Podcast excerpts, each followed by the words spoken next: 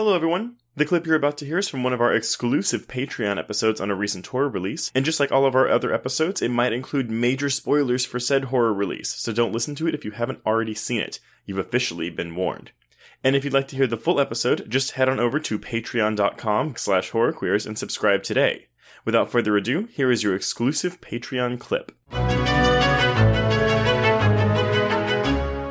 It's the requel that broke the internet, Trace. Oh, my God. I mean, y'all, we will go into this more in a bit. And if you're not on Twitter, um, consider yourself lucky. Oh, God, Actually, yeah. If you're not on social media, consider yourself lucky. Mm-hmm. But I, this is um, silly, gory, brutal little movie that has really lit a fire under some people's asses. And I...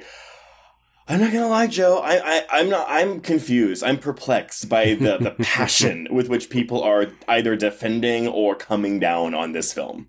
Yeah, it's a little bit exhausting, folks. We are gonna probably have a discussion about how this ties back to some of the conversation that we saw back when Halloween Kills came out, because to me, it feels very on par with that.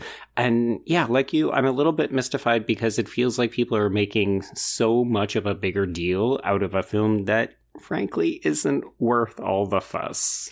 It's honestly, when I was watching, when it ended, I was thinking about that moment in Scream four when when uh, when Britt Robertson is like, Am, like whatever, blah, blah, blah, or did, did whoever wrote it just underthink it? And I was like, that's pretty mm-hmm. much this movie in a nutshell. And it's pretty par for the course with the track record of this franchise. I agree with your comparison to Halloween Kills because because much like that franchise, like, you know, Texas Chainsaw has gone through many different times. I mean, this is the third direct sequel to the original film that is in this franchise. Oh, yeah. We've got full-on articles that have to explain the timeline and the chronology. And if you're going to watch this movie, this is what follows it. And if you're watching this other continuity, don't bother watching these other movies. So... needless to say, Texas Chainsaw Massacre has definitely become a convoluted mess of a franchise. But it's also become one, though, where, again, much like Halloween, where it's like, well, the fan base is fractured in a way because of how, how the different areas th- these these films have gone, mm-hmm. to where every fan seems to really want and or expect a different thing from a new entry. And... yeah. Honestly, people, uh, yeah, I'm not going to come down to people that don't like this movie. I, I'm very much like a, it's fun. It's fine. It's very inconsequential, and I probably won't really remember much of it outside of some of these kills um, in a week. Well, yes. And maybe let's begin with that, because I do think that people's relationship to this franchise is driving part of this reception and the vitriol and, yeah. frankly, the gatekeeping and the shitty, nasty behavior. So... I think it's important to contextualize what is your, and by your, I mean you and I, as well yeah. as everybody else, what is your relationship to this franchise? Because I think it does change the way you expect things to happen or not happen. Yeah, I mean, so so uh, first of all, have you seen every single entry in this franchise?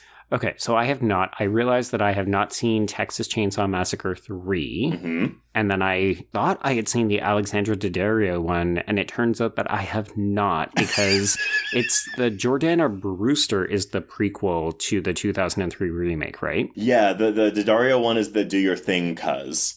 Oh, yeah, yeah. Because I kept seeing that meme when people said, oh, well, you think this new one is bad? Clearly you haven't seen this one. And I was like, that line is hilarious, but also... have I not seen that movie? So no, I don't think I've seen the threes, basically.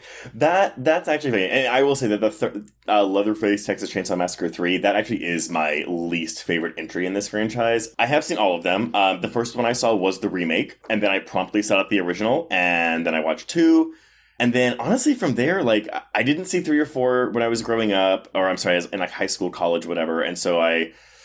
I mean, I watched the prequel, the beginning, when it came to theaters. I went to go see Texas Chainsaw three D in theaters, and it was probably after that, but before Leatherface, that I sought out three and The Next Generation, and then I finally saw Leatherface. And so, it, nevertheless, um, y'all can go see my rankings on my Letterboxd or on my social media. I've already posted them a bunch, but like... plug, plug, plug, plug. I think the, the original and the remake are genuinely fantastic movies. Like, both of them are like five-star films for me. I love them. Then it goes to The Next Generation, which might be... uh, controversial for some people, because again, like, yeah. I mean, go back and listen to our episode on the main feed, right, Joe, where that is not a good movie by no. normal standards, but I find it so funny and entertaining that I'm like, I would absolutely watch this, like, over any of the others. Like, I'm sorry, minus mm. the original and the remake. Yeah, so I actually watched the second Texas Chainsaw Massacre for the first time in anticipation of this new one, as well as Leatherface, which is the one that was directed by the guys who made Inside and went direct to Netflix as well. Yeah. And yeah, it it was interesting. I mean, I think one of the things that I have realized is that this is not my franchise. I like several of these films. We have discussed in the past our history with rural horror or hillbilly horror. You mm-hmm. know, I think it was either last summer or two summers ago, we did an entire month of Patreon programming talking about these films, unpacking them, getting a better understanding of them. I like a lot of them, but I don't love most any of them. And this is not the franchise I'm going to turn on when I'm looking for, oh, what horror film do I want to watch? So I go into each new one saying, well, I kind of hope that they do something a little bit different or a mm-hmm. little bit interesting, or that we get some good kills. And I can say that we got the latter option. We definitely yeah. got some good kills out of this one. It's it is the thing for me where it's like, outside of the original and the remake, I tend to find with any of these sequels, prequels, reboots, whatever the fuck we're doing here, I tend to like the ones that are more outlandish and ridiculous. So like mm-hmm. that's where that's why it's Next Generation for me, and then this Texas Chainsaw Massacre two, and then frankly this one.